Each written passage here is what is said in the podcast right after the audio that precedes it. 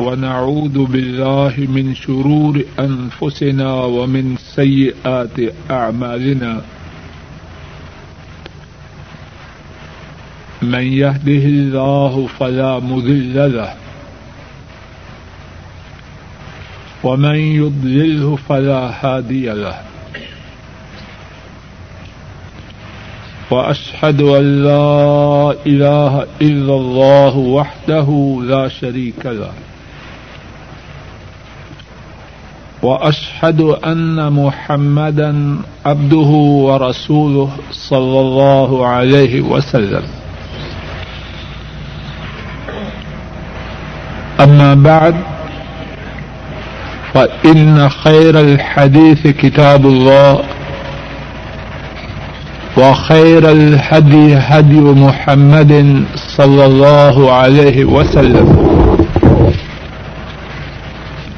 وشر الأمور محدثاتها وكل محدثة بدعة وكل بدعة ضلالة وكل ضلالة في النار اللهم انفعنا بما علمتنا وعلمنا ما ينفعنا وزدنا علما سبحانك لا علم لنا إلا ما علمتنا إنك أنت العليم الحكيم.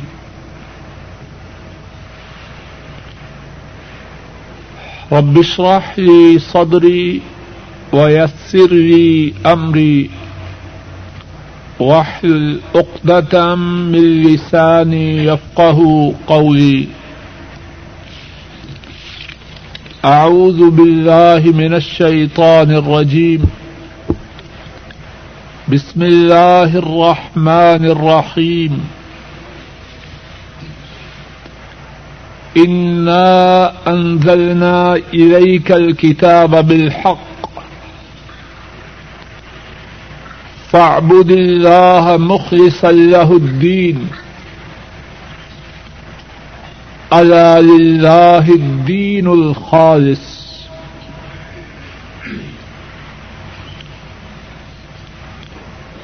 بے شک ہم نے آپ کی طرف کتاب کو حق کے ساتھ نازل کیا۔ بس اللہ کی عبادت کیجیے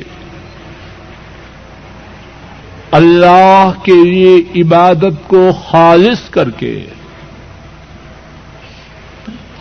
خبردار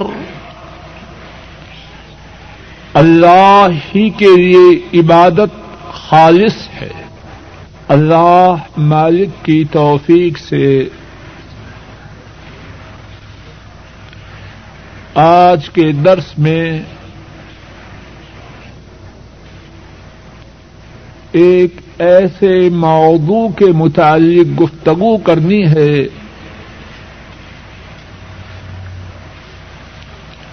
جو انتہائی اہم ہے۔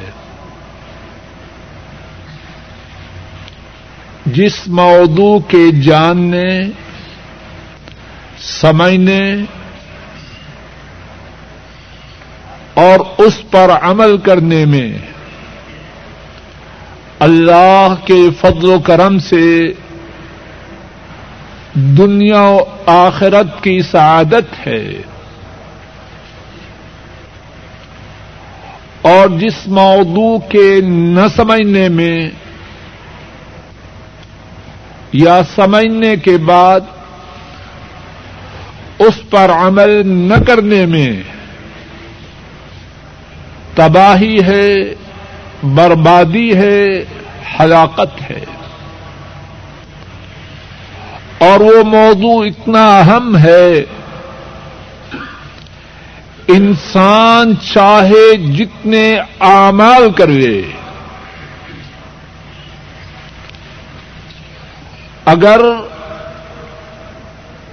اس موضوع کو نہ سمجھے۔ اور اس پر عمل نہ کرے۔ اس کے سارے کے سارے اعمال برباد ہیں۔ اللہ مالک کی توفیق سے اللہ اللہ سے اس التجا کے ساتھ بات کی ابتدا کرتا ہوں۔ کہ موضائے کریم ٹھیک بات کہنے، سننے، سمجھانے، سمجھنے اور اس پر عمل کی توفیق عطا فرمائے۔ ہماری آج کی گفتگو کا موضوع یہ ہے کہ جو کام کیا جائے وہ اللہ کے لیے کیا جائے۔ اللہ کے سوا کسی کو دکھلانا اس میں شامل نہ ہو۔ اور جو بات اللہ کی توفیق سے بیان کرنے کی کوشش کرنا ہے اس کو میں نے چھ حصوں میں تقسیم کیا ہے۔ شاید کہ اس طرح بات کو سمجھنا ہمارے لیے اللہ کے فضل و کرم سے آسان ہو جائے۔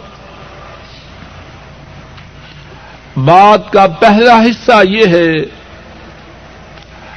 اللہ مالک نے اس بات کا حکم دیا کہ عبادت صرف ان کے لیے کی جائے۔ ان کے سوا عبادت کا مقصود کوئی اور نہ ہو۔ ابتدا میں جو قرآن کریم کی آیات تلاوت کی گئی دوبارہ سنیے۔ اللہ فرماتے ہیں، انا انزلنا الیک الکتاب بالحق فاعبد اللہ مخلصا له الدین الا للہ الدین الخالص یقیناً ہم نے آپ کی طرف کتاب کو حق کے ساتھ نازل کیا۔ پس اللہ کی عبادت کیجیے اللہ کے لیے عبادت کو خالص کرتے ہوئے۔ اللہ الدین الخالص۔ خبردار۔ اللہ ہی کے لیے خالص عبادت ہے۔ عبادت صرف اللہ کے لیے ہے ہی نہیں۔ اللہ اپنے حبیب کریم صلی اللہ علیہ وسلم کو اس بات کا حکم دے رہے ہیں۔ خالص اللہ ہی کے لیے عبادت۔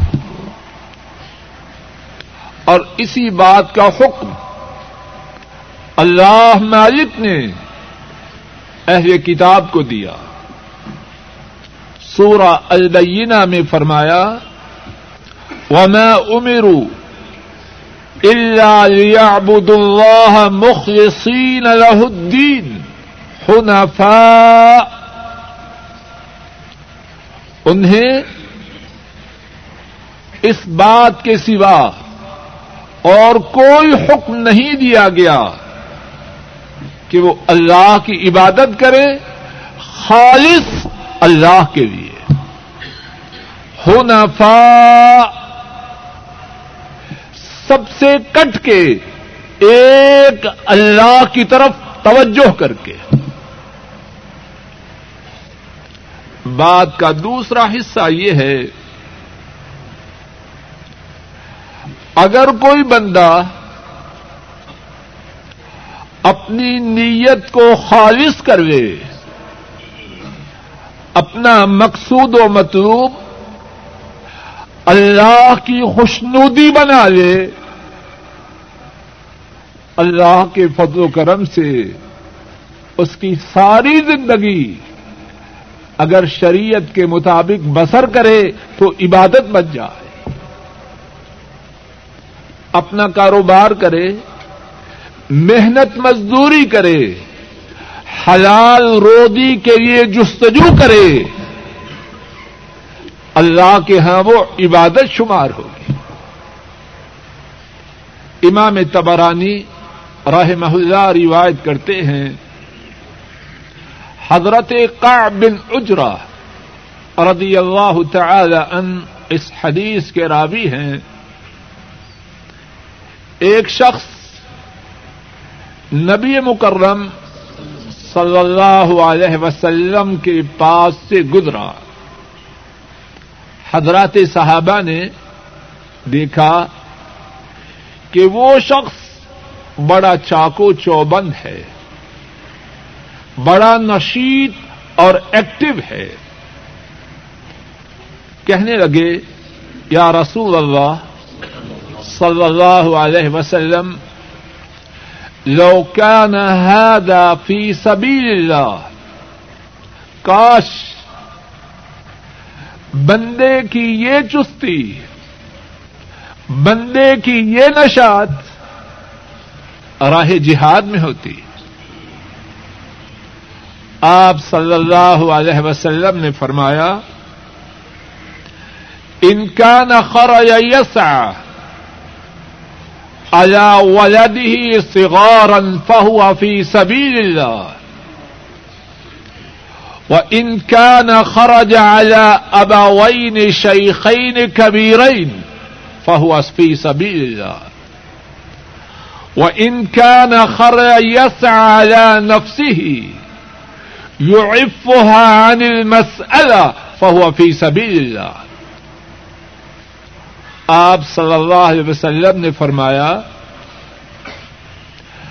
اگر اس کی یہ چستی اگر اس کی یہ نشات اس لیے ہے، اپنے بچوں کے لیے، روزی کے حصول کے لیے، اپنے چھوٹے بچوں کی روزی کے حصول کے لیے، تو اس کی یہ سائی و کوشش، اس کی یہ محنت اللہ کی راہ میں ہے۔ اور اگر اس کی سائی و کوشش اس لیے ہے، اپنے بوڑھے ماں باپ کے لیے رودی مہیا کرے، تو اس کی یہ سائی و کوشش اللہ کی راہ میں ہے۔ اور اگر اس کی سائی و کوشش اس لیے ہے کہ اپنے آپ کو سوال سے محفوظ کرے تو اس کی یہ سائی و کوشش اللہ کی راہ میں ہے۔ وہ ان کا نخر یسا ریا ان و مفاخرتن فہو فی سبھی شیطان اور اگر اس کی سائی و کوشش اس لیے ہے کہ لوگوں کے سامنے فخر کر سکے لوگوں کو دکھا سکے کہ میں مال و دولت والا ہوں۔ تو اس کی سائی و کوشش شیطان کی راہ میں ہے۔ لوگوں، اس حدیث پاک پہ غور کرو۔ روزی کمانے کے لیے محنت کر رہا ہے۔ اگر ارادہ درست ہے، نیت صاف ہے نبی مکرم صلی اللہ علیہ وسلم کی ارشاد گرامی میں وہ اس طرح ہے جیسے راہ جہاد میں کدو کاوش کر رہا۔ تو بات کا دوسرا حصہ یہ ارد کر رہا ہوں۔ نیت کی درستگی سے، ارادے کی سلامتی سے ساری زندگی اگر شریعت کے مطابق بسر کرے، عبادت میں تبدیل ہو جائے۔ اپنا کاروبار اپنا کاروبار کرے اور اللہ کے ہاں یہ مقام پائے، گویا کہ وہ راہ جہاد میں ہے۔ اسی بارے میں ایک اور حدیث پاک سنیے، صحیح بخاری میں ہے۔ حضرت سعد ابن ابی وقاص رضی اللہ تعالی ان وہ روایت کرتے ہیں، لمبی حدیث ہے اور اس کا جو حصہ جس کا تعلق ہے ہمارے موضوع سے وہ یہ ہے، آپ صلی اللہ علیہ وسلم نے فرمایا ان کلن تن فت نفقتن تب تغی بےحا وج حلوا اللہ اجرتا علیہ حتى ما تجعل في في امرأتك.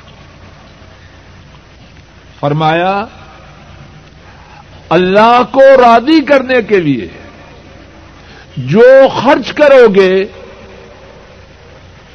اس کا ثواب پاؤ گے۔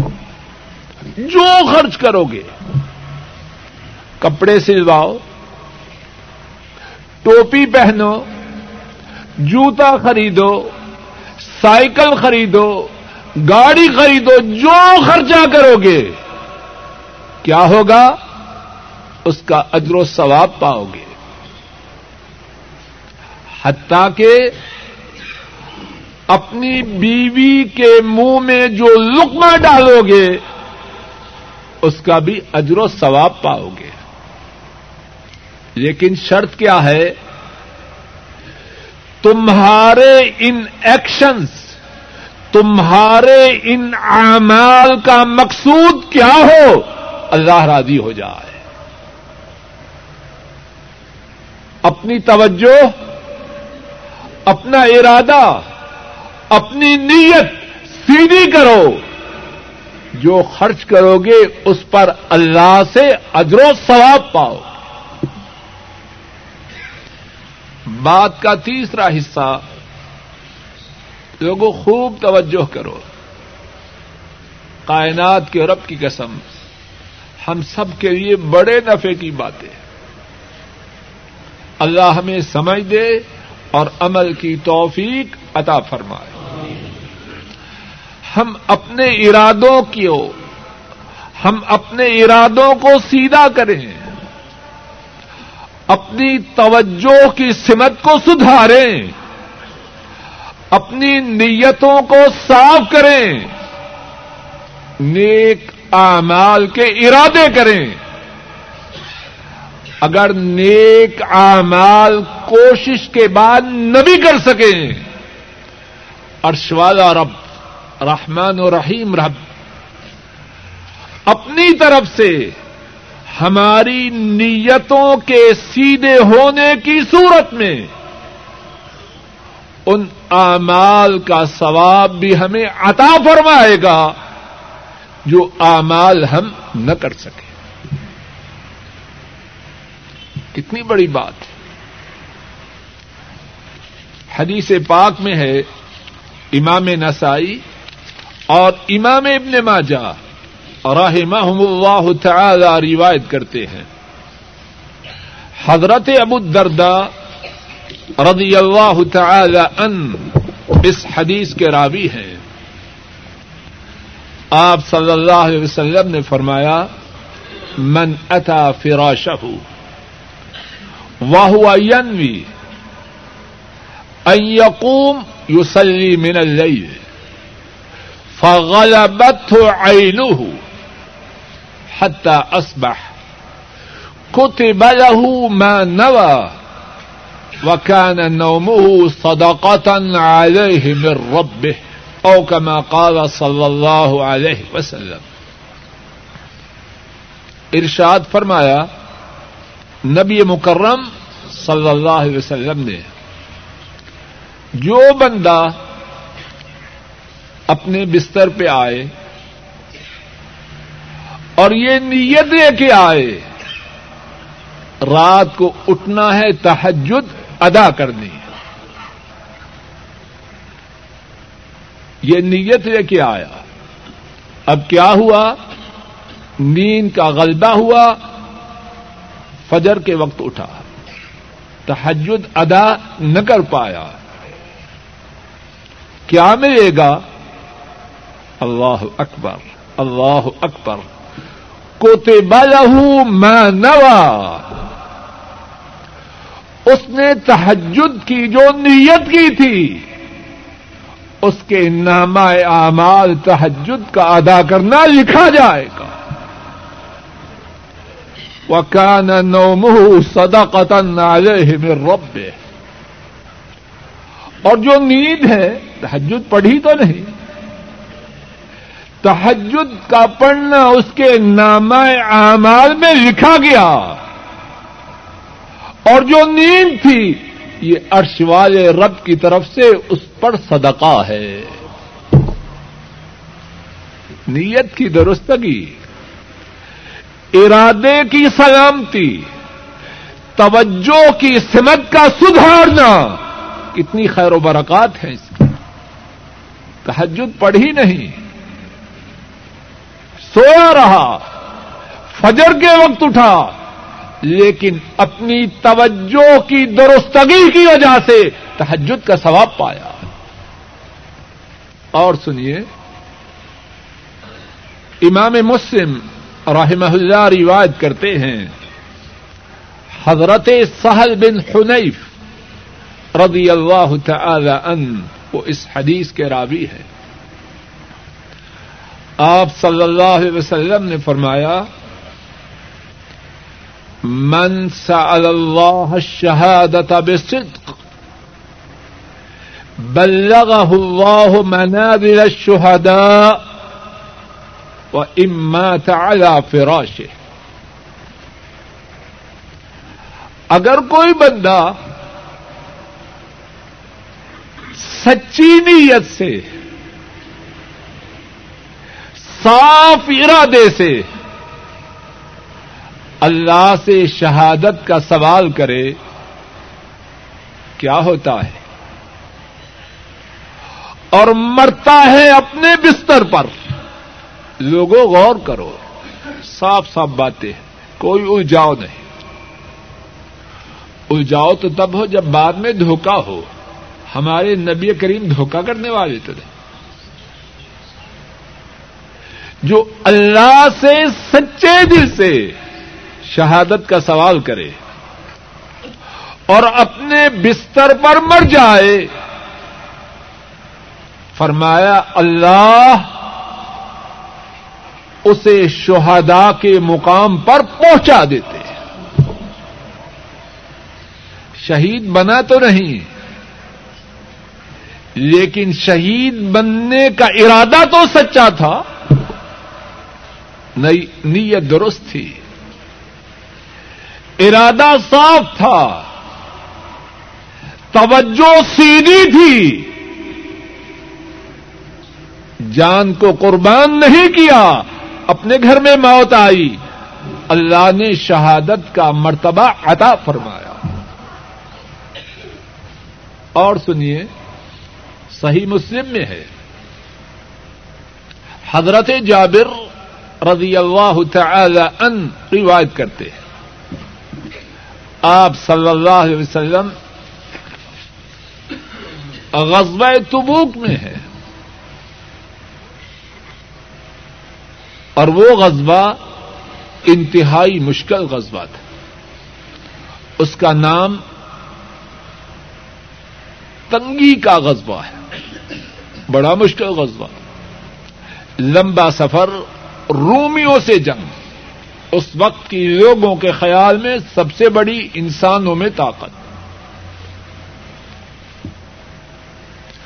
آپ صلی اللہ علیہ وسلم وہی غزبہ تبوک میں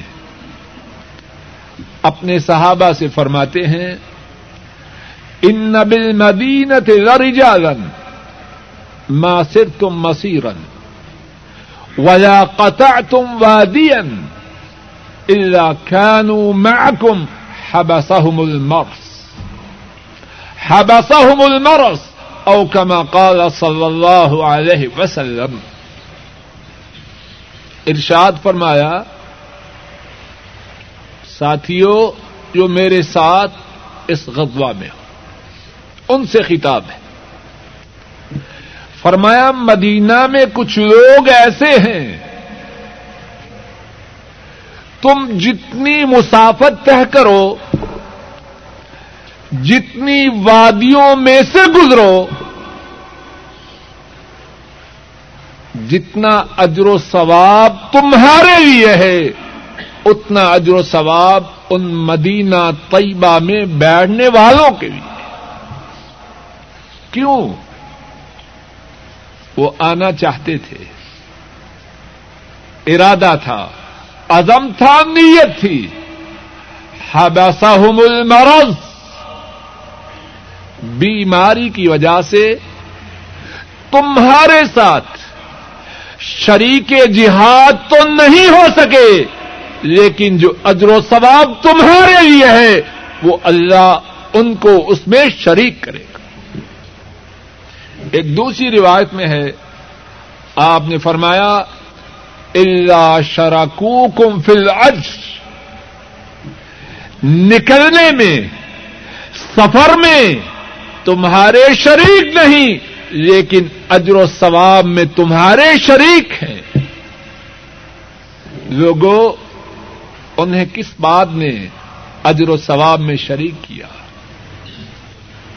ان کے ارادے کی تہارت نے ان کی نیتوں کی سلامتی نے ان کی توجہ کے رخ کی درستگی نے بات کا چوتھا حصہ اگر کوئی شخص عمل کرے بہت بڑا، جتنا بڑا عمل کرے کرے، لیکن اگر اخلاص نہیں، نیت درست نہیں، نیت میں خرابی ہے، اللہ کے ہاں اس عمل کی کوئی قدر و قیمت نہیں۔ امام ابو داود اور امام نسائی رحمہ اللہ تعالی روایت کرتے ہیں۔ حضرت ابو امامہ رضی اللہ تعالی ان اس حدیث کے راوی ہیں۔ آپ صلی اللہ علیہ وسلم نے فرمایا، ان اللہ عز وجل لا يقبل من العمل الا ما كان له خالصا وابتغي به وجهه ارشاد فرمایا، اللہ اس عمل کے سوا خوب توجہ کیجیے اللہ اس عمل کے سوا کوئی اور عمل قبول نہیں کرتے جو خالص اللہ کے لیے کیا گیا۔ اور اس عمل سے مقصود اللہ کی رضا کا حصول ہو۔ اس کے سوا کوئی عمل کتنا بڑا ہو۔ وہ قبول ہی نہیں ہوتا۔ بات کہہ رہا ہوں۔ اللہ نہ کرے۔ اگر نیت میں خرابی ہو، لوگ کہیں بڑی اچھی بات ہے۔ اللہ نہ کرے۔ اگر نیت میں یہ ہو، کچھ ملے گا؟ حدیث پاک واضح ہے۔ رب کا قانون سری ہے۔ سن رہے ہیں۔ اگر کسی کے ذہن میں یہ آ جائے، لوگ کہیں دیکھو درس میں آتا ہے۔ یہ آنا قبول ہوگا؟ کوئی عمل ہو۔ اگر اس میں اخلاص نہیں، آ، حضرت صلی اللہ علیہ وسلم کا فرمان سوری ہے۔ اس میں کوئی گنجائش نہیں۔ جو عمل خالص نہیں، اللہ کے ہاں مردوت ایک اور حدیث پاک میں ہے۔ امام مسلم راہ محلہ روایت کرتے ہیں۔ حضرت ابو ہریرا رضی اللہ تعالی ان اس حدیث کے راوی ہیں۔ رسول رحمت صلی اللہ علیہ وسلم فرماتے ہیں، اللہ مالک نے خود فرمایا، حدیث قدسی ہے۔ مضمون بھی اللہ کا، الفاظ بھی ارشوال رب۔ کیا فرمایا؟ انا اغن الشركاء عن الشرك، من عمل عملا اشرك فيه معي غيري، تركته وشركه۔ وفي رواية انا منه بريء هو الذي عمله. اور شوال رب فرماتے ہیں، میں پارٹنرز کی شراکت سے، شریکوں کی شراکت سے بے نیاز ہوں۔ مجھے کیا ضرورت ہے کسی شریک کی؟ جس نے عمل کیا اور اس عمل میں اس نے میرے ساتھ کسی اور کو شریک کیا۔ محلے والے راضی ہو جائیں، مدیر راضی ہو جائے، کفیل خوش ہو جائے، بڑا صوفی ہے۔ لوگ کہنے لگے، بڑا متقی ہے، بڑا عالم ہے، بڑا قاری ہے۔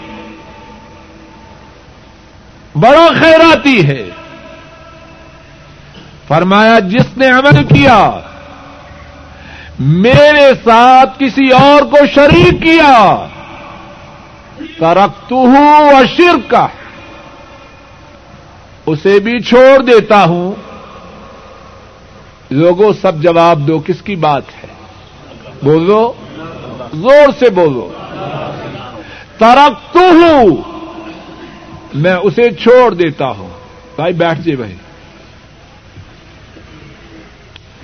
ترقت ہوں میں اسے چھوڑ دیتا ہوں۔ ہائے میرے اللہ۔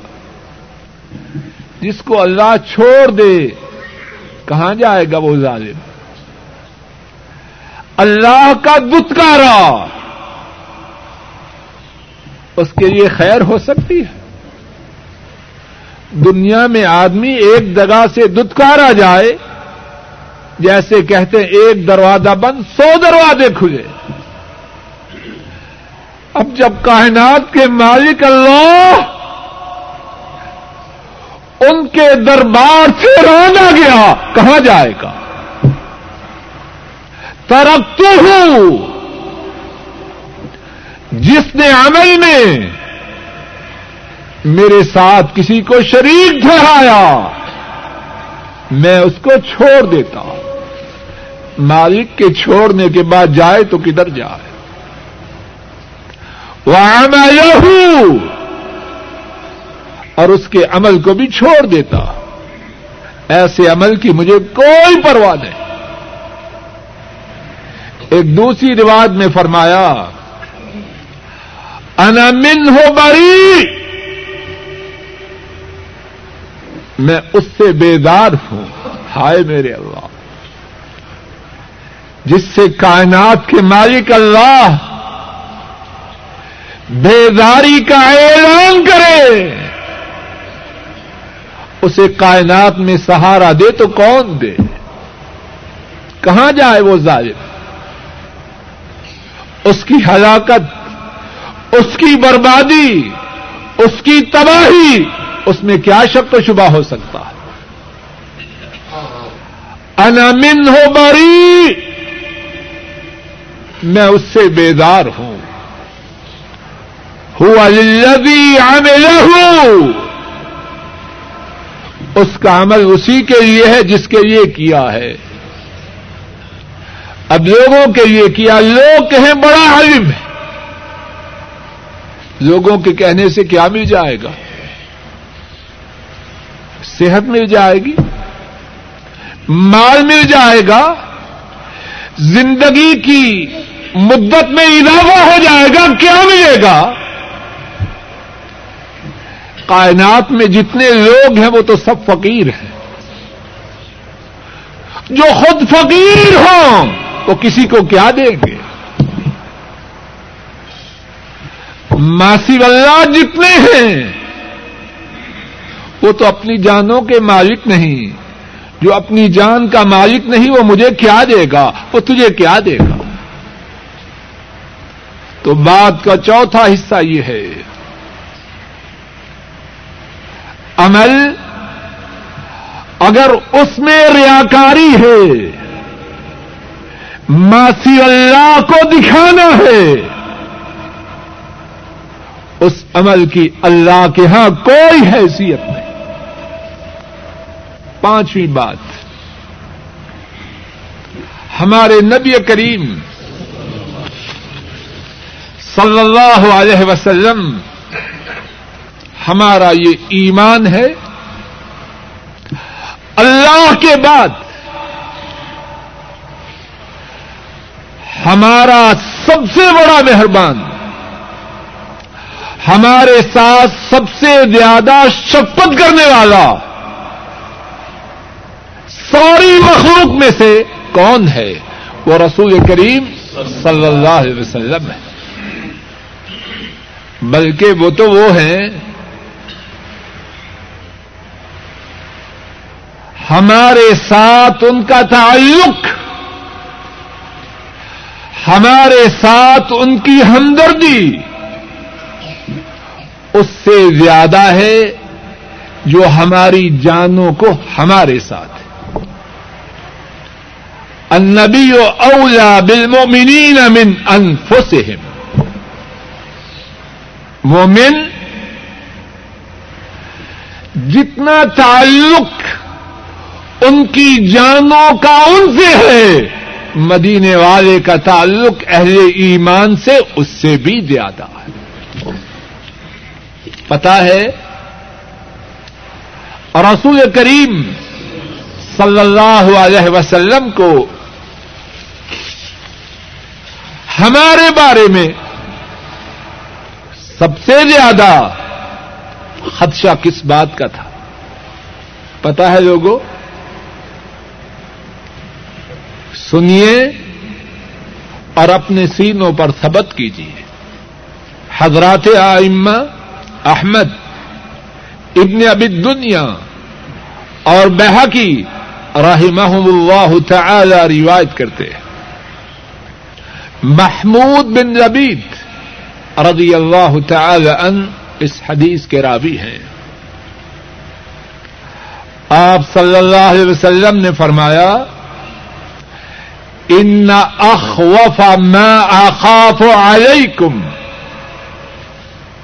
الشرک الاصغر. مجھے تمہارے بارے میں سب جواب دو، کس سے خطاب ہے؟ ساری امت سے۔ مجھ سے، تجھ سے۔ ہر اس شخص سے خطاب ہے جو اپنے آپ کو مدینے والے کی امت میں شمار کرتا۔ مجھے تمہارے بارے میں سب سے زیادہ ڈر ہے کس بات کا شرک اصغر کا۔ چھوٹے شرک کا۔ صحابہ نے ارض کی، وما شرک الاصغر شرک اصغر کیا ہے؟ آپ صلی اللہ علیہ وسلم نے فرمایا الریا ریاکاری۔ یہ شرک اصغر ہے۔ اور اس کا ڈر نبی کریم صلی اللہ علیہ وسلم کو ہمارے بارے میں کتنا ہے؟ ساری چیزوں سے سب سے زیادہ۔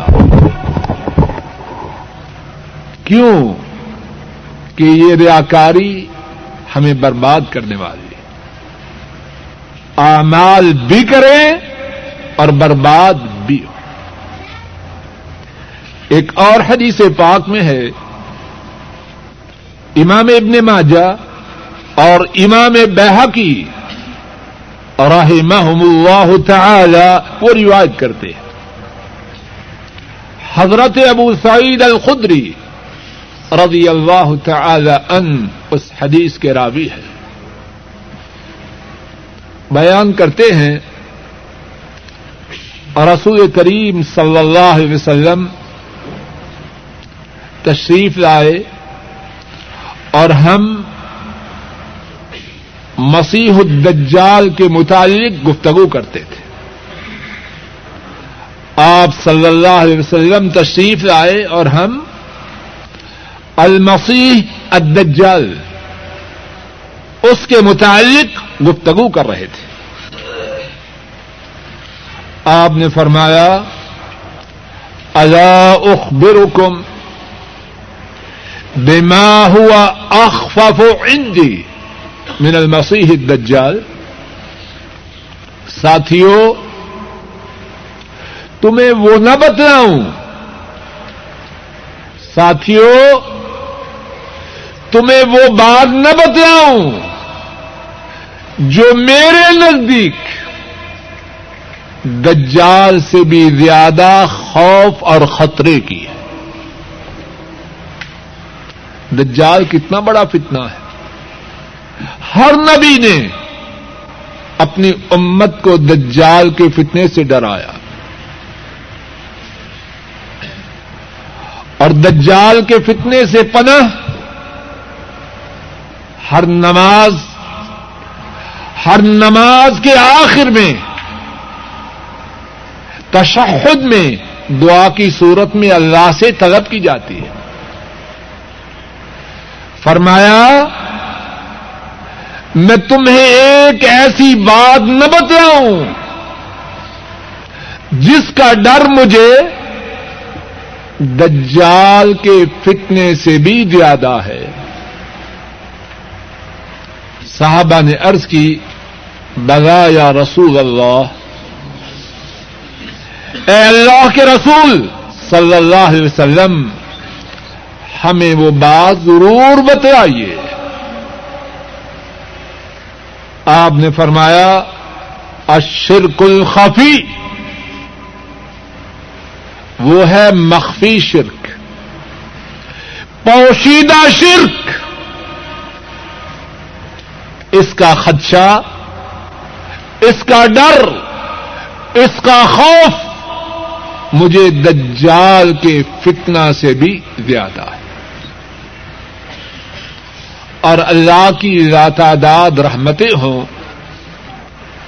ہمارے نبی کریم صلی اللہ علیہ وسلم پر شرک خفی کیا ہے، خود ہی اس کی ایک صورت کو بیان فرما دیا آپ حضرات بھی سنو، اور اس صورت کی روشنی میں ساری زندگی کہنے والا بھی اور سننے والے بھی اپنے اعمال کا جائزہ لیتے رہے۔ اپنے اعمال کو چیک کرتے رہیں کیا ہے وہ بات؟ فرمایا یقوم الرجل یوسلی فیوزین و سیاتا لما یرا من نظر رجل۔ فرمایا شرک خفی یہ ہے کہ بندہ نماز کے لیے کھڑا ہو اور جب دیکھے کہ کسی آدمی کی نگاہ مجھ پر ہے تو کیا کرے؟ اپنی نماز کو خوبصورت کرے۔ جس میں یہ بات ہوئی اس میں کیا ہوا؟ جواب دو۔ بولو۔ اس میں شرک خفی ہوا اور جس میں شرک خفی ہوا، اس میں وہ فتنہ ہوا جس فتنے کا ڈر مدینے والے کو صلی اللہ علیہ وسلم دجال کے فتنہ سے زیادہ ہے۔ لوگوں رک جاؤ۔ یہ پیمانہ کتنا سادہ ہے۔ اس پیمانے کی مدد سے اپنے آپ کو چیک کر سکتے ہیں۔ ان میں ریا ہے کہ نہیں؟ کر سکتے ہیں کہ نہیں؟ اور یہ بات صرف نماز کے بارے میں نہیں، سارے اعمال کے بارے میں۔ تقریر کر رہا ہوں۔ اگر سوار سوار کے بات اس لیے کہتا ہوں کہ لوگ کہیں بڑی اچھی تقریر ہے، بیڑا غرق جہاں کہیں مقصود و مطلوب لوگوں کی نگاہوں میں اچھا بننا ہوا کھانا خراب ہو گیا۔ قرآن کریم کی تلاوت کر رہا ہے۔ تنہا پڑتا ہے، کتر کتر کے پڑتا ہے۔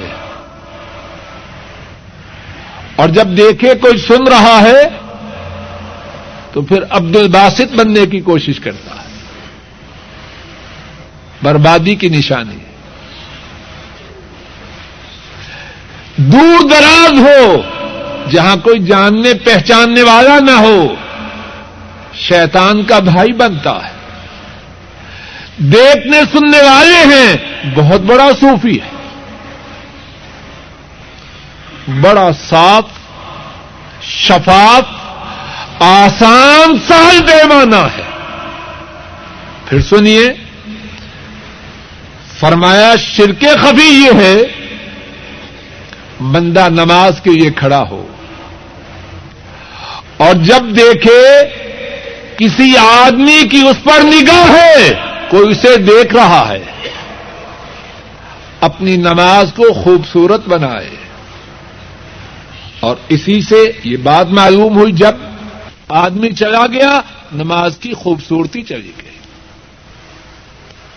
بات کا چھٹا اور آخری حصہ۔ بات تو بہت طویل ہے، لیکن جو کچھ کہنا تھا اللہ کی توفیق سے۔ اس موضوع کے بارے میں اس کا چھٹا اور آخری حصہ۔ اور وہ یہ ہے کہ ریا کرنے والے کا انجام کیا ہے۔ رسول کریم صلی اللہ علیہ وسلم ان پر اللہ کی لاتعداد رحمتیں ہوں انہوں نے ریاکار کے انجام کو سمجھانے میں کوئی کوتا ہی اٹھا نہیں رکھی ایک حدیث پاک میں ہے حضرات آئمہ احمد ابن حبان حاکم اور بحقی رحمہ اللہ تعالی روایت کرتے حضرت ابئی بن قاب رضی اللہ تعالی عنہ وہ روایت کرتے ہیں۔ آپ صلی اللہ علیہ وسلم نے فرمایا، فمن عامل منهم عمل الآخرة للدنيا لم يكن له في الآخرة من نصيب جس نے امت میں سے آخرت کا کوئی کام، دین کا کوئی کام دنیا کے لیے کیا، اس کے لیے آخرت میں کوئی حصہ نہ ہو۔ نمازیں پڑھی۔ لوگ کہیں بڑا نمازی ہے۔ عمرے کیے۔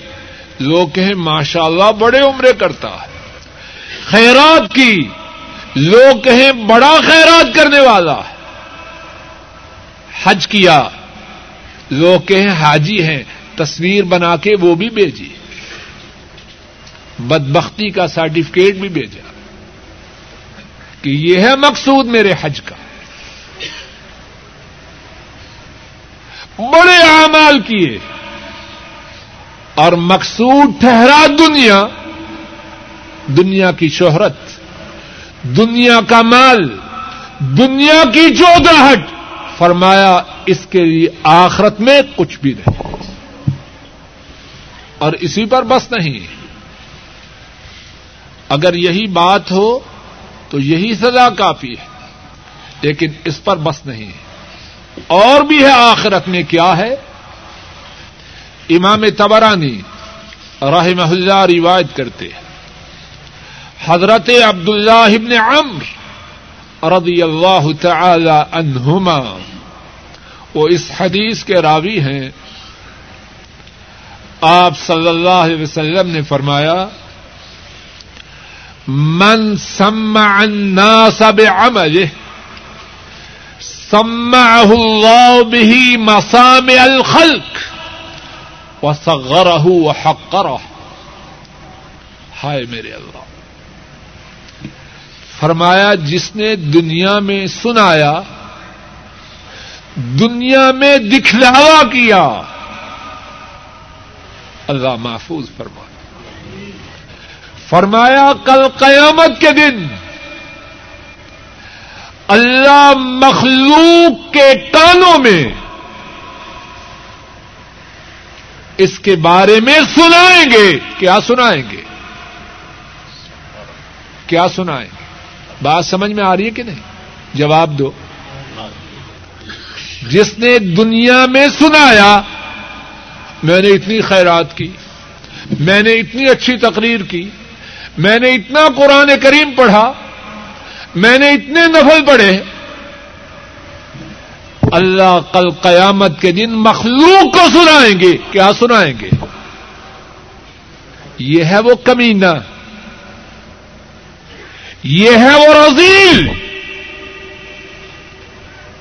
نیکیاں کی لیکن کس لیے لوگوں کے لیے اللہ اس کے فنڈ اللہ اس کے راز کو افشا کریں گے یہ ہے وہ بدبخت نیکیاں تو کی لیکن میرے لیے نہیں لوگوں کے اور فرمایا وہ سغر اللہ اسے کل قیامت کے دن ضعیل و رسوا کریں گے، جس کو عرش والے رب قیامت کے دن ضعیل و رسوا کریں۔ اس کی عزت کا نام و نشان باقی رہ سکتا ہے۔ جس کو رب ذلیل کرے، وہ بچے گا۔ اب ادھر کوئی بری بات کہ ادھر سے نفی تردید ہو جاتی ہے۔ کچھ نہ کچھ بات بن جاتی ہے۔ اب جب عرش والا رب، قادر مطلق رب جب بارو کہار رب اس کو قیامت کے دن ذلیل و رسوا کرے۔ اس کی عزت کا نشان باقی رہے۔ نہیں باقی رہے۔ اور پھر جائے گا کہاں؟ کہاں جائے گا؟ اس ذلت و رسوائی کے بعد کہاں جائے گا؟ جنت میں جائے گا۔ جنت الفردوس میں جائے گا۔ نہیں۔ چہرے کے بل گھسیٹ کر جہنم کی آگ میں پھینکا جائے گا۔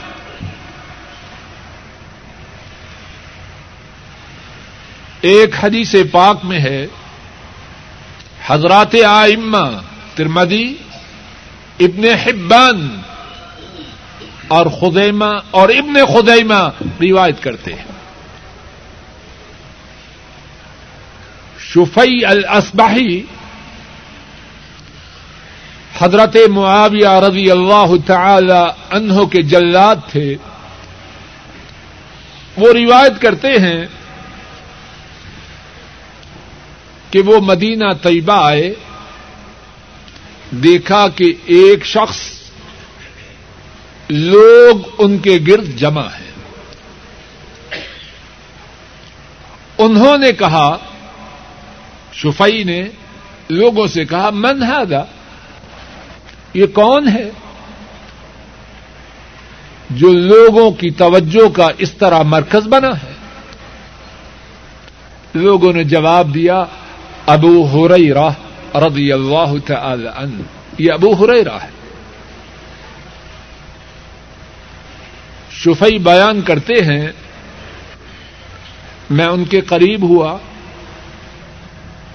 اور ان کے سامنے بیٹھ گیا اور حضرت ابو ہریرا رضی اللہ تعالی عنہ لوگوں کو وعد و نصیحت کرتے رہے۔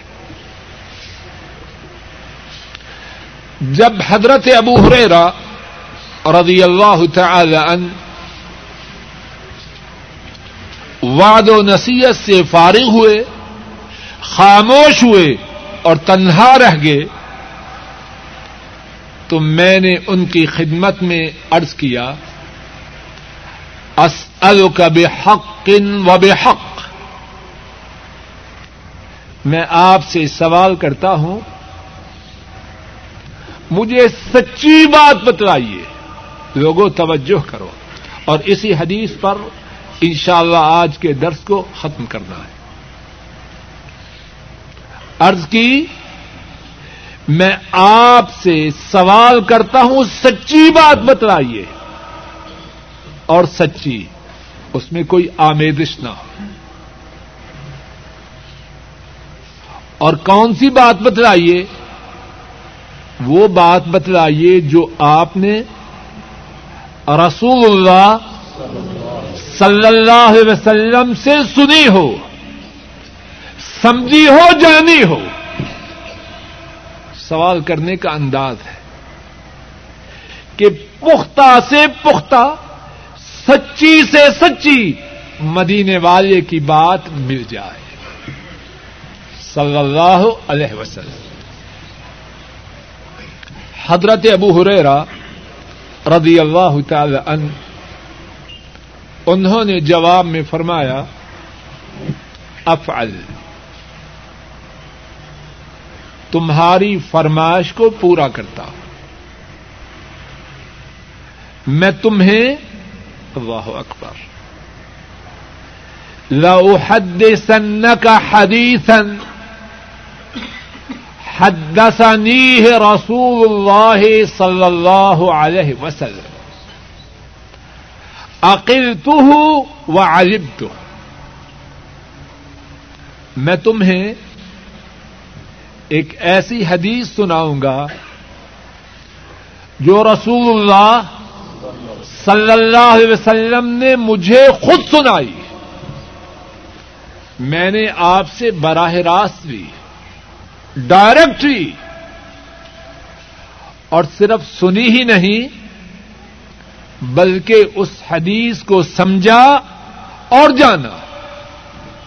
اور پھر کیا ہوا؟ ثم نشغ ابو هريره رضي الله تعالى عنه نشغة. فمكثنا قليلا ثم عفاك. ابو هريره رضی اللہ تعالی عنہ انہوں نے جواب میں فرمایا، میں تیری فرمائش کو پورا کرتا ہوں، وہ حدیث سناؤں گا جو رسول اللہ صلی اللہ علیہ وسلم نے مجھے خود سنائی۔ میں نے اس حدیث کو سمجھا اور جانا۔ پھر حضرت ابو حریرا رضی اللہ تعالی عنہ نے لمبا سانس کھینچا اور بے ہوش ہو راوی بیان کرتا ہے، کچھ دیر ہم ٹھہرے۔ حضرت ابو ہریرا کو افاقہ ہوا۔ پھر فرمانے لگے، لو حدثنك حديثا حدثنيه رسول الله صلى الله عليه وسلم، انا وهو في هذا البيت ما معنى احد غيري وغيره میں تمہیں ایک ایسی حدیث سناؤں گا جو رسول اللہ صلی اللہ علیہ وسلم نے مجھے سنائی۔ میں اور آپ صلی اللہ علیہ وسلم اس گھر میں تھے۔ اور میرے اور آپ کے سوا اور کوئی تیسرا شخص اس گھر میں موجود نہ تھا۔ ثم نشغ ابو ہریرہ نشغتن اخرى۔ ثم افاق و مسح ان وجه یہ فرمانے کے بعد ابو ہریرہ رضی اللہ تعالی عنہ، انہوں نے لمبی لمبا سانس کھینچا، آہ بری۔ اور ہوش باقی نہ رہا۔ پھر ہوش آیا، اپنے چہرے کو اپنے ہاتھوں سے بلا۔ اور پھر فرمایا، افعل، لو حدثن کا حدیثن رسول اللہ صلی اللہ علیہ وسلم. میں تمہاری فرمائش کو پورا کرتا ہوں اور تمہیں وہ حدیث سناتا ہوں جو رسول اللہ صلی اللہ علیہ وسلم نے مجھے خود سنائی. میں اور آپ اس گھر میں تھے اور ہمارے ساتھ کوئی تیسرا شخص نہ تھا۔ ثم نشغ ابو ہریرہ نشغتن شدیدہ۔ پھر حضرت ابو ہریرا نے بہت لمبا سانس کھینچا۔ ثم مال خار رنگ نالا وچھے پھر اپنے چہرے کے بل گرنے کے لیے مائل ہوئے۔ بے قابو رہ گئے اپنے جسم پر اپنا کنٹرول باقی نہ رہا۔ فاسنت ہوں طویلا راوی بیان کرتا ہے، میں بڑی دیر تک ابو ہریرا رضی اللہ تعالی عنہ کو سہارا دیتا رہا۔ بے قابو ہو چکے ہیں۔ اب شاگرد سوال کرنے والا لمبے وقت تک انہیں سہارا دیے بیٹھا ہے۔ سم افاق۔ حضرت ابو ہریرا پھر سمجھے، ہوش میں آئے۔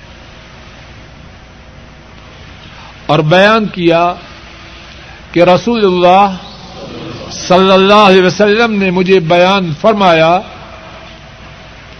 قیامت کے دن اللہ مالک بندوں کے پاس نزول فرمائیں گے، بندوں کے پاس تشریف لائیں گے تاکہ ان کے درمیان فیصلہ کرے کتنا شدید اور حیبت ناک وہ موقع ہوگا۔ اللہ مالک بندوں کے درمیان فیصلے کے لیے تشریف لائیں آپ صلی اللہ علیہ وسلم نے فرمایا، سب سے پہلے جن لوگوں کا محاسبہ ہوگا، وہ تین اشخاص ہوں گے۔ ایک وہ بندہ جس نے قرآن کریم پڑھا۔ دوسرا وہ بندہ جس نے راہ خدا میں، راہ اللہ میں اپنی جان قربان کی ہو۔ تیسرا وہ بندہ جس کو بہت زیادہ مال دیا گیا۔ اللہ عز و جل قرآن کریم کے قاری سے فرمائیں گے الم علمک ما انزلت على رسولی میں نے تجھے وہ نہ سکھلایا جو میں نے اپنے رسول پر نازل کیا۔ وہ بندہ جواب میں کہے گا، بلا یا رب، کیوں نہیں؟ آپ نے مجھے سکھلایا۔ اللہ فرمائیں گے، فما عملت فیما علمت۔ جو تو نے سیکھا، جو تو نے جانا، اس کے مطابق کہاں تک عمل کیا۔ قرآن کریم کا قاری کہے گا کن تو اقوم بھی آنا اللہ آنا نہار اے اللہ میں تو رات دن رات کی گھڑیوں میں، دن کی گھڑیوں میں قرآن کے مطابق اپنی زندگی بسر کرتا تھا، قرآن پڑھتا تھا۔ اللہ فرمائیں گے، کذبت، تو جھوٹ بکتا ہے۔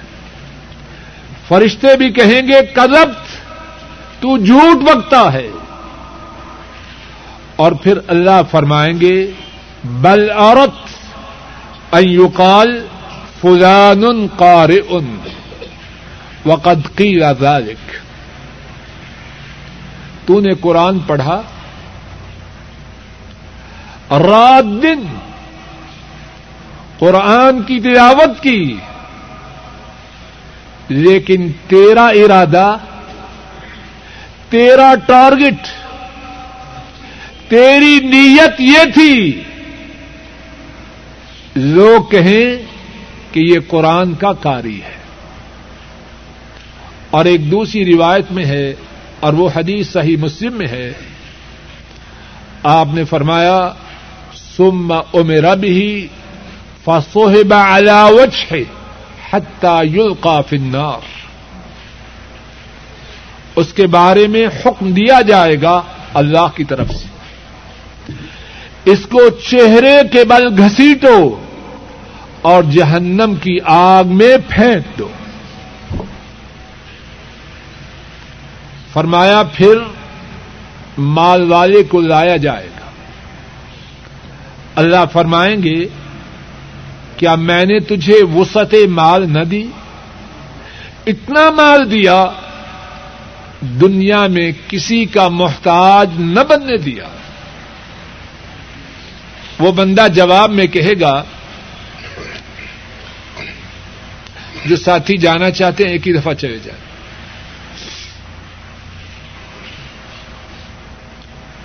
وہ بندہ جواب میں کہے گا، کیوں نہیں آ رہا آپ نے مجھے مال عطا فرمایا۔ اللہ فرمائیں گے، تو نے اس مال میں کیا کیا؟ وہ بندہ کہے گا کن تو اصل الرحم و تصدق میں اس مال سے سلا رحمی کرتا تھا اور صدقہ خیرات کرتا تھا۔ اللہ فرمائیں گے کہ تو جھوٹ بکتا ہے۔ فرشتے بھی کہیں گے، تو جھوٹ بکتا ہے۔ پھر اللہ فرمائیں گے، بل عورت یقال فلان جواد وقد قیل ذلك تو نے مال خرچ کیا، لیکن کسی لوگ کہیں سخی ہے۔ چنانچہ لوگوں نے تجھے دنیا میں سخی کہا۔ اور دوسری روایت میں ہے جو صحیح مسلم میں ہے، اس کے بارے میں بھی حکم دیا جائے گا۔ اسے چہرے کے بل گسیٹ کر جہنم کی آگ میں پھینک دو۔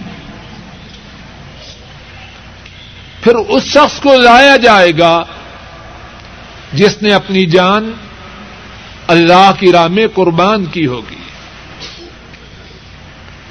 اللہ رب العزت اس سے فرمائیں گے، تو نے کیا کیا؟ وہ بندہ جواب میں کہے گا، اے میرے رب، آپ نے جہاد کا حکم دیا، آپ نے اپنی راہ میں جہاد کا حکم دیا۔ میں نے جہاد کیا، یہاں تک کہ میں نے اپنی جان کو قربان کر دیا۔ اللہ فرمائیں گے، تو جھوٹ بکتا ہے۔ فرشتے بھی کہیں گے، تو جھوٹ بکتا ہے۔ اور اللہ فرمائیں گے، پھر تو نے اپنی جان کو قربان کیا کہ لوگ کہیں کہ بڑا دلیر ہے، بڑا جری ہے۔ تو نے یہ چاہا، لوگوں نے یہ کہا۔ اور صحیح مسلم کی روایت میں ہے، اس کو چہرے کے بل گسیٹ کر جہنم کی آگ میں پھینک دیا جائے۔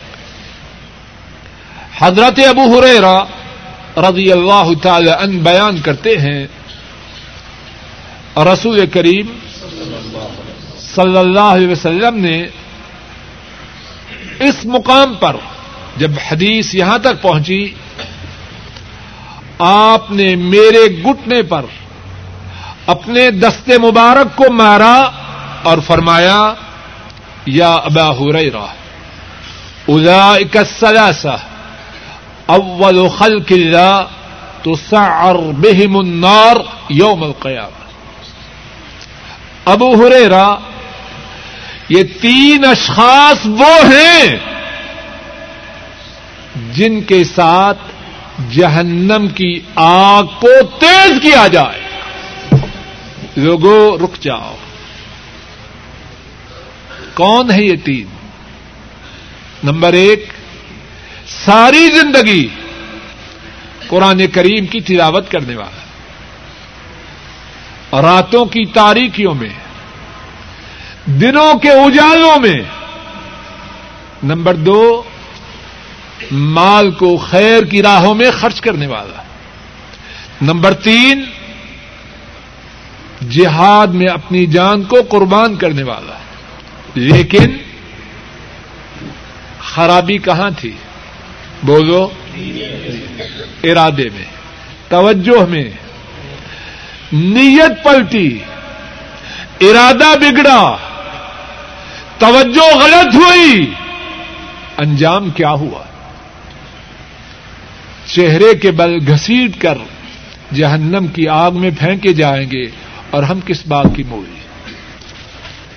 تو کیا کسی شخص کے لیے یہ بات جائز ہے کہ وہ ریاکاری کے ڈر کی وجہ سے نیک عمل چھوڑ دے؟ اب تقریر کرنے والا دین کے بارے میں تقریر کرتا ہے۔ خدشہ ہے کہ نیت خراب ہو ریاکاری کرے۔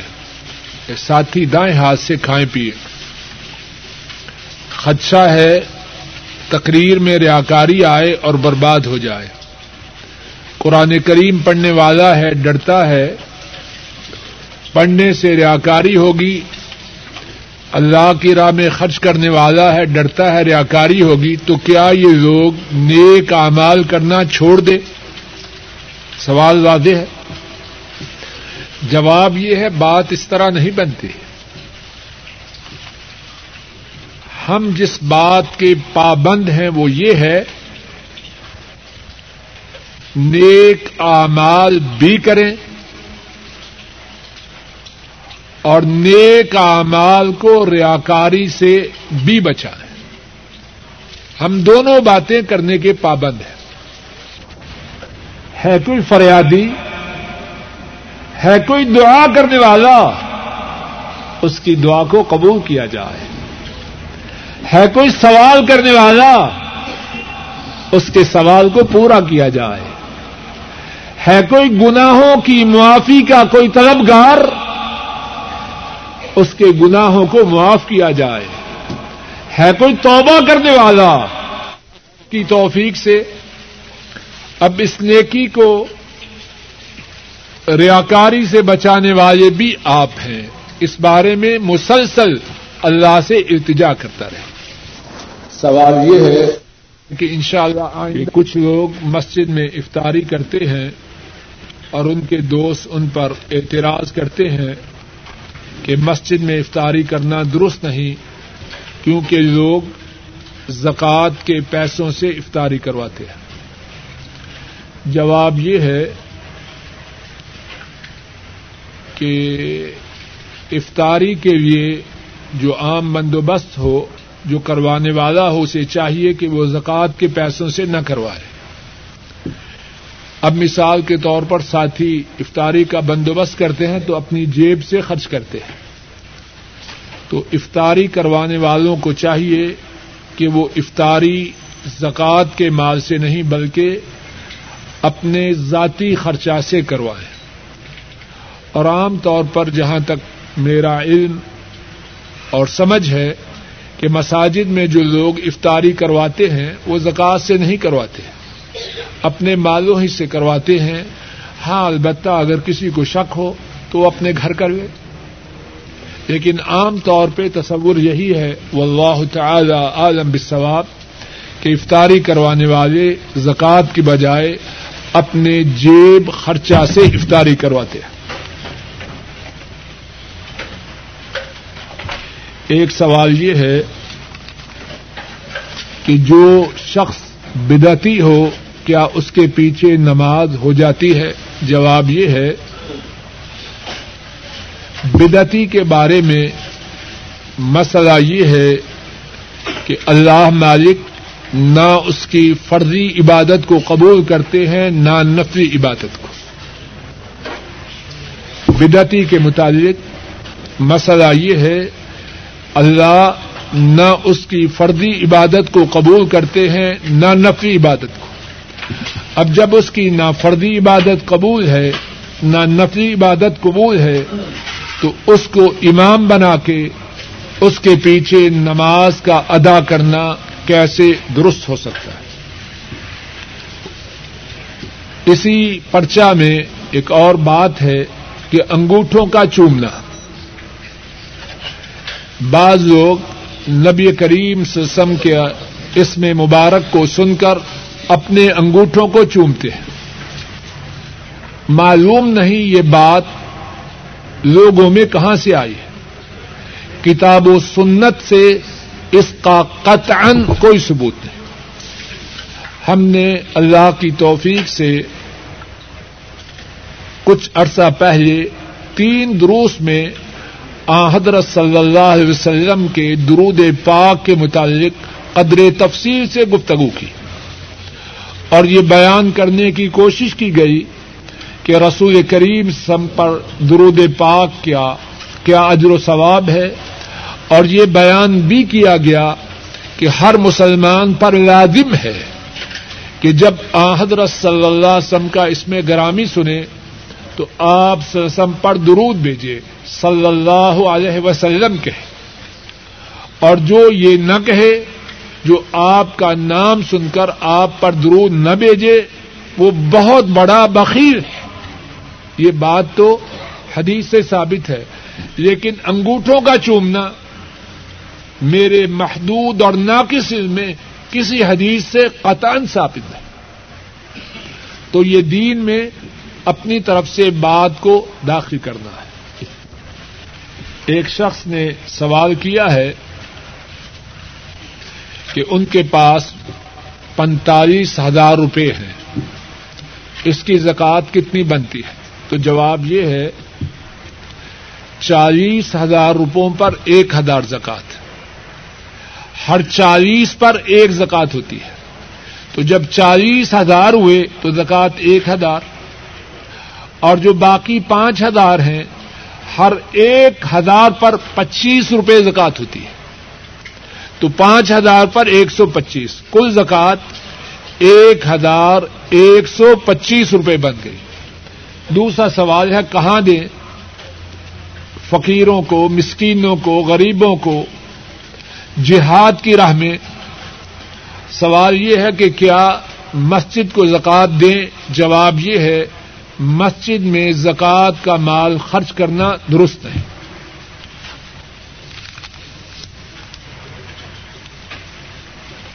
ایک سوال یہ ہے کہ ہم ساتھی نے سوال کیا ہے کہ ہم رمضان میں عمرہ کرنا چاہتے ہیں۔ ستائیسویں رات کو جائیں یا اب جائیں؟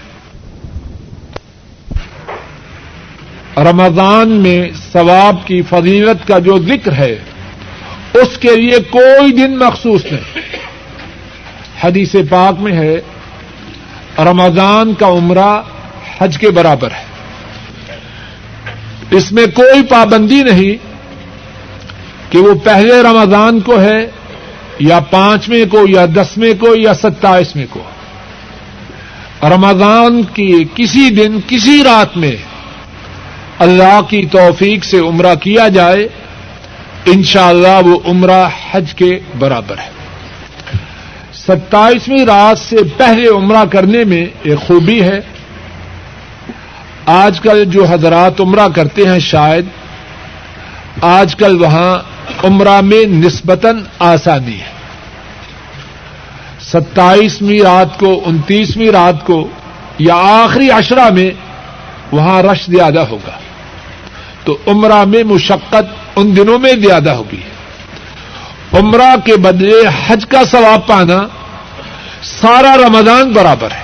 لیکن ایک اور بات ہے، اگر اللہ کسی کو تاک رات میں عمرہ کی سعادت عطا فرما دے، تو اس کا مقابلہ نہیں ہو سکتا۔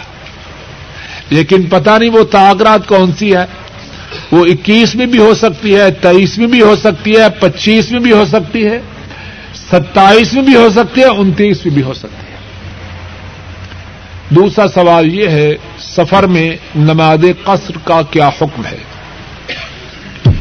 مسافر سفر میں چاہے تو قصر پڑے چاہے تو پوری کرے، دونوں طرح نماز ادا کرنا درست ہے۔ لیکن اگر وہ خود امام ہو تو پھر قصر پڑے کہ قصر پڑنا افضل ہے۔ یا امام مسافر ہو، وہ قصر پڑے تو اس کے ساتھ قصر پڑے لیکن اگر امام مقیم ہو تو اب اس لیے جماعت کو نہ چھوڑے کہ یہ جماعت ختم ہو جائے تو بعد میں کسر پڑوں گا، بلکہ اس وقت جماعت میں شریک ہو جائے۔ اسی طرح جو حضرات مکہ مکرمہ جائیں تو وہاں جماعت کے ساتھ نمازوں کا اہتمام کرے۔ تو وہاں جماعت کو ضائع نہ کرے کہ قصر نماز پڑھوں گا، بلکہ جماعت کے ساتھ شریک ہو جائے، نماز بھی، فرض بھی پورے پڑے اور اس کے بعد سنتیں بھی ادا کرے۔ سر اور داڑھی کے بالوں کو سیاہ کرنا درست نہیں۔ سر اور داڑھی کے بالوں کو سیاہ کرنا درست نہیں، اور ویسے بھی درست کرنے سے سیاہ بالوں سے، ویسے بھی سر اور داڑھی کے بالوں کو سیاہ کرنے کے باوجود بال پھر خیانت کر جاتے ہیں۔ دو چار دن گزرتے ہیں، پھر سفید بال ٹپک اٹھتے ہیں۔ تو آدمی کا جو بھید ہے وہ ظاہر ہو جاتا ہے۔ اس لیے شران بالوں کو سیاہ کرنا درست نہیں اور ویسے بھی لوگوں کو خبر ہو جاتی ہے۔ ایک سوال یہ ہے کہ نماز میں رقو کے وقت اور رقو سے سر اٹھانے کے وقت رف الیدین کا کیا حکم ہے؟ نماز میں رکو کے جاتے وقت اور رکو سے سر اٹھاتے وقت رف الیدین کا کیا حکم ہے؟ صحیح بخاری میں حدیث ہے، حضرت عبداللہ بن عمر رضی اللہ تعالی عنہما بیان کرتے ہیں رأيت رسول الله صلى الله عليه وسلم إذا قام في الصلاة، رفع يدي حتى يكون حزب منكبين وكان يفعل ذلك حين يكبر للركوع ويفعل ذلك إذا رفع رأسه من الركوع ويقول سمع الله لمن حمد ولا يفعل ذلك في السجود. عبد الله بن عمر رضی اللہ تعالی عنہما بیان کرتے ہیں، میں نے رسول کریم صلی اللہ علیہ وسلم کو دیکھا۔ آپ جب نماز میں کھڑے ہوتے، اپنے دونوں ہاتھوں کو اپنے کندھوں تک اٹھاتے ہیں۔ اس طرح۔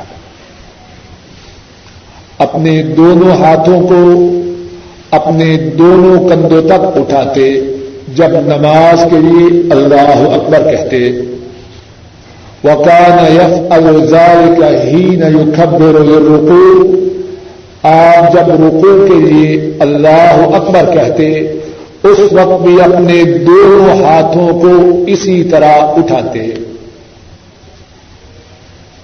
ویف الزار ادا رفا رقصہ من الرکوع آپ صلی اللہ علیہ وسلم جب رکو سے اپنے سر مبارک کو اٹھاتے تو پھر بھی آپ اسی طرح اپنے دونوں ہاتھوں کو کندھوں تک اٹھاتے وہ سمے اللہ لمن حمدہ اور آپ سمے اللہ لمن حمدہ فرماتے ولاف الزال کا فسجود آپ سیدا میں سیدا کی حالت میں رف الیدین نہ کرتے۔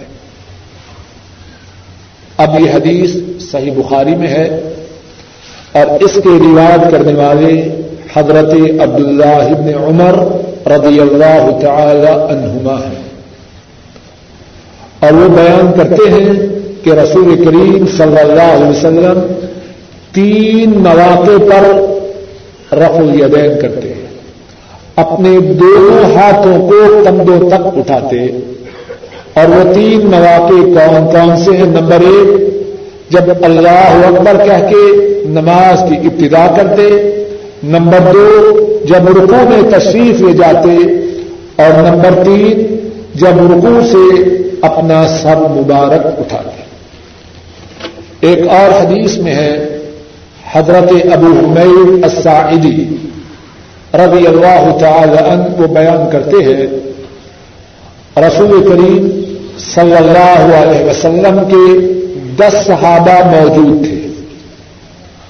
انہوں نے ان دس صحابہ سے کہا انعالمکم بصلاة رسول اللہ صلی اللہ علیہ وسلم۔ میں اللہ کے رسول صلی اللہ علیہ وسلم کی نماز کو تم تمام سے زیادہ جانتا ہوں۔ ان دس نے کہا اگر زیادہ جانتے ہو تو پڑھ کے دکھاؤ۔ حضرت ابو حمید السائلی رضی اللہ تعالی عنہ، انہوں نے ساری نماز تقبیر تحریمہ سے لے کر تسلیم تک، سلام پھیرنے تک پڑھ کے دکھا اور اس نماز میں انہوں نے جب نماز کی ابتدا کی، رفع الیدین کی۔ جب رکو میں جاتے تب بھی رفع الیدین کرتے جب رکو سے سر کو اٹھاتے تب بھی رفع الیدین کرتے جب نماز سے فارغ ہوئے تو دس کے دس صحابہ نے کہا کالو صدقت۔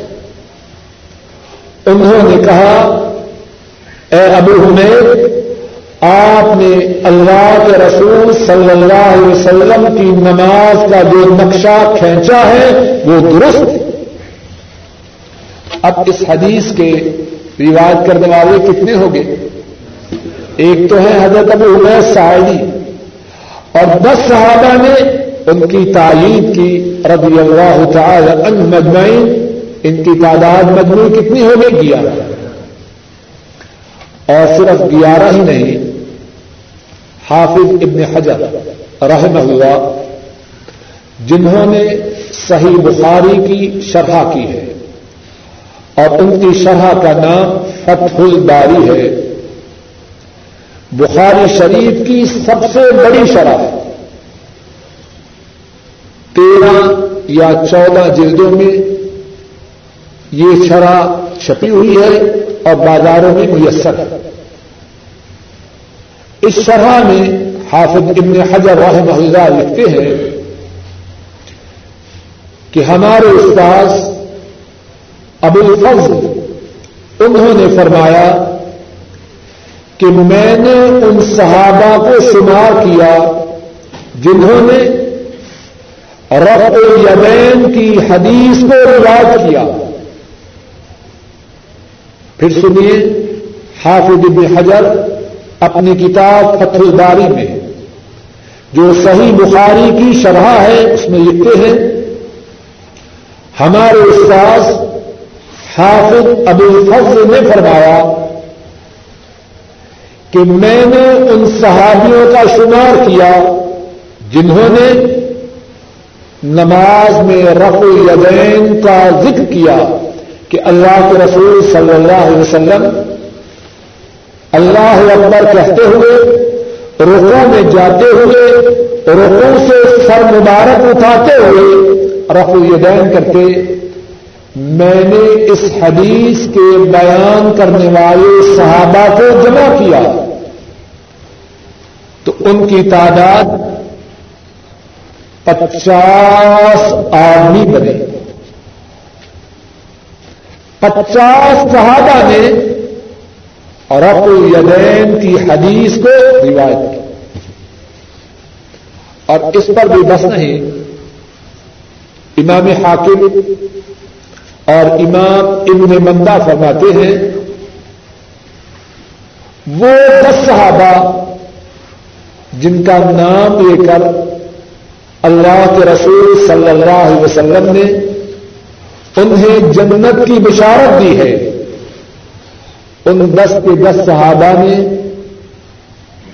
یہ حدیث بیان کی ہے کہ رسول کریم صلی اللہ علیہ وسلم نماز شروع کرتے وقت رقو جاتے وقت اور رقو سے سب اٹھاتے وقت رف الیدین کرتے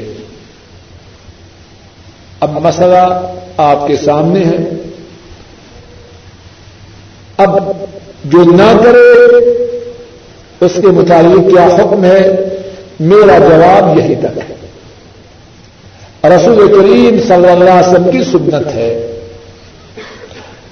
بعض ساتھی یہ کہتے ہیں کہ رف الین تب تھی جبکہ لوگ بغلوں میں بترے کے آتے تھے۔ سنا آپ نے کہ جی اچھا جی۔ اب سوال یہ ہے کہ جب بغلوں میں بت ہو، تو جب پہلی دفعہ رف الدین کی، تو بت باقی رہیں گے یا گر جائیں گے؟ کیوں خاتم صاحب؟ گر جائیں گے یا باقی رہیں گے؟ اگر گر جائیں گے تو دوبارہ رف الدین کی کیا ضرورت ہے؟ اور اگر نہیں گرے، تو جو پہلی دفعہ گردوں سے بچا سکتا ہے، وہ دوسری دفعہ ہی بچا سکتا ہے۔ بات بنتی نہیں دوسری بات یہ ہے، بتوں کے پوجنے والے کہاں تھے؟ مکہ میں۔ اور مکہ والے مسلمانوں کے ساتھ آ کے نماز پڑھتے تھے۔ وہ تو نماز پڑھنے سے روکتے تھے۔ جو بتوں کے پہنچنے والے تھے، وہ پیچھے آ کے نماز نہیں پڑھتے تھے۔ رسول کریم سب کی یہ سنت ہے، اللہ رب العزت اپنے فضل و کرم سے اس سنت پر عمل کرنا ہم سب کے لیے آسان ہے۔ کہ ایک شخص دستوں یہ سونا اپنی بچی کے لیے خریدے کہ جب اس کی شادی ہوگی تو اس کو دوں گا۔ اب کیا اس پر زکات ہے کہ نہیں؟ جواب یہ ہے، جب تک بچی کو نہیں دیا جاتا، باپ کے پاس ہے، باپ کی ملکیت ہے، جب سالانہ حساب کا وقت آئے، اس کو اپنے مال و اسباب میں جمع کرے اور اس کی زکات ادا کرے۔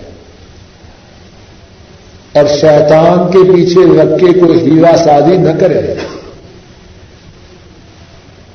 جس اللہ نے دستور سونا دیا ہے، اگر اس کا چالیسواں حصہ اللہ کی راہ میں دے گا تو اللہ ہو گئے یہ دستور کون سا وہ اپنے گھر سے لے کے آیا ہے؟ اللہ نے دیا۔ ہے اور جب اللہ کی راہ میں دے گا تو اور اضافہ ہوگا ان شاء اللہ